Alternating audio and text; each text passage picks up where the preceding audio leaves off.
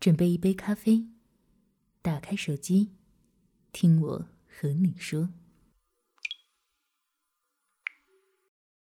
我想说的，只给你听，也说也想说。Yes Radio。所有的失去，并非一蹴而就。作者：灰姑娘。一位经理对我诉苦，说昨天刚刚失去了多年的秘书。莫名其妙就辞职了，没有任何预兆，真奇怪。这些年没少过他一分钱，也很少骂他，怎么突然就不做了呢？扔下一堆事儿没人接，真是让人焦头烂额。说来也巧，过了几天，我与那秘书有事约见，原来他去了别的公司。我问了新公司的职位和待遇，并没有很大的改善，难免好奇。一般来说，同等条件下，做生不如做熟。那么到底为什么会离开原来的公司呢？他想了想，摇了摇头。其实没什么大不了的原因，都是小事。他做他的秘书第一年，因为给他出去买饮料被小偷划了包，家里钥匙和钱包都丢了。他强忍焦虑赶回去给他送饮料。他知道此事后，哦了一声，并没有多问，照常加班工作到下半夜才结束。他凌晨到家，找不到修锁人，只得在门外蹲了半宿。天亮了，才跟邻居借了钱，找人撬开门。他的奶奶去世，得知消息那一天，他在陪老板跟外商谈判，他不敢影响工作，只好在午饭时躲在休息室的角落里偷偷哭。他还是看见了，问清原委后说：“节哀啊！”拍拍他的肩膀，然后让他帮他把合同取来。他去某大学演讲，主办方拿来盒饭，他正巧去工作，回来发现饭菜都没了，他一脸茫然地说。啊，我忘记没吃过了，让人都扔了。他病了，在家里躺着。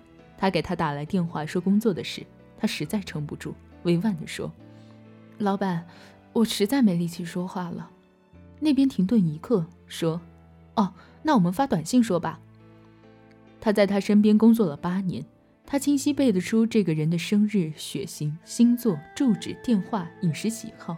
可是有一次反问中，主持人无意间问起他秘书是哪里人，他想了半天，迟疑着说：“河南吧。”下了台，他问他：“我说对了吗？”他说：“说错了，我是山东人。”他也笑，却没看出他笑里的苦涩。他要结婚买房子，首付差八万，借遍亲友，却从未向老板开口。他知道，即使开口，他也不会有任何表示。他认为他只是他的秘书而已。尽管她为他工作的时间和精力，甚至曾经超过为她的男友和家人。工作就算没有感情，但亦有人情，需要起码的维系。人和人之间，如果隔了一百步，我辛苦走了九十九步，对方却连一步都不愿走，我也会放弃走出的那最后一步。不如花些心思，重新找一个愿意走五十步的人合作。人情不是维系关系的唯一准则。然而，却一定会是影响结果的准则之一。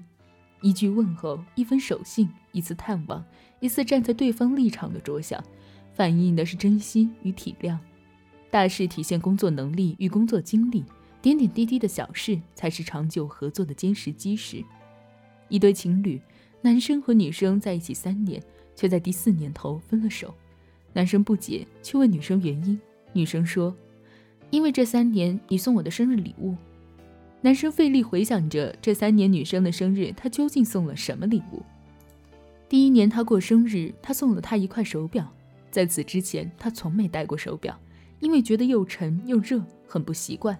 他送了，他不好拒绝，只能收下，但却从未戴过。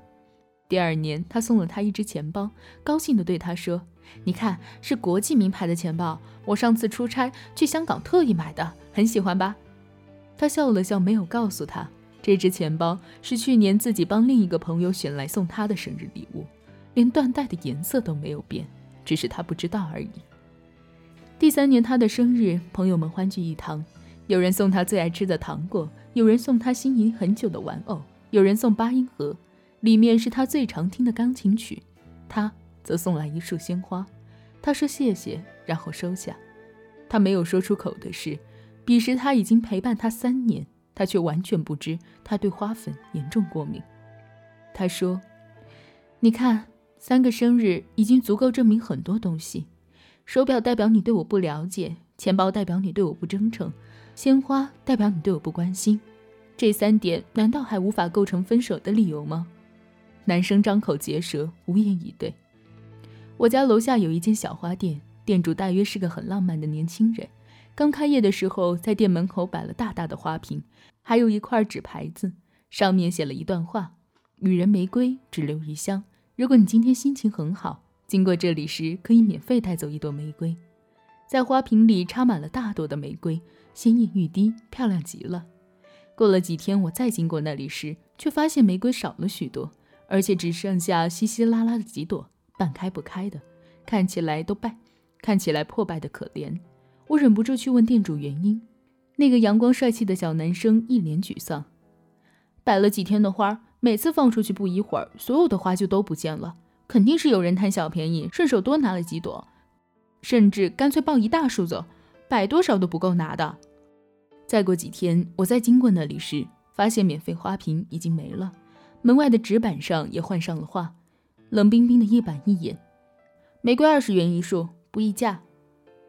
我们从未在意过生活中那些微小的伤害和疏忽，以为芝麻绿豆无伤大雅。然而千里之堤溃于蚁穴，正是那些积郁成怨、积怨成伤，才会最终导致走到分崩离析的那一天。情感坚固如铁，情感也如履薄冰。在每一段关系中，我们自以为心中有底，其实却如盲人骑瞎马，夜半临深池，九十九步都安然无恙。殊不知，潜藏的危险已越来越近，下一步就可能彻底崩盘。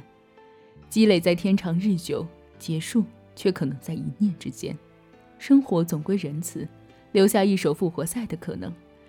近日听说前文中那对分手的情侣又有新进展，男生重新开始追求女生，这次他一改风格，先去女生闺蜜圈里打听女生喜好，每天早上给女生送去她最爱吃的小笼包当早点。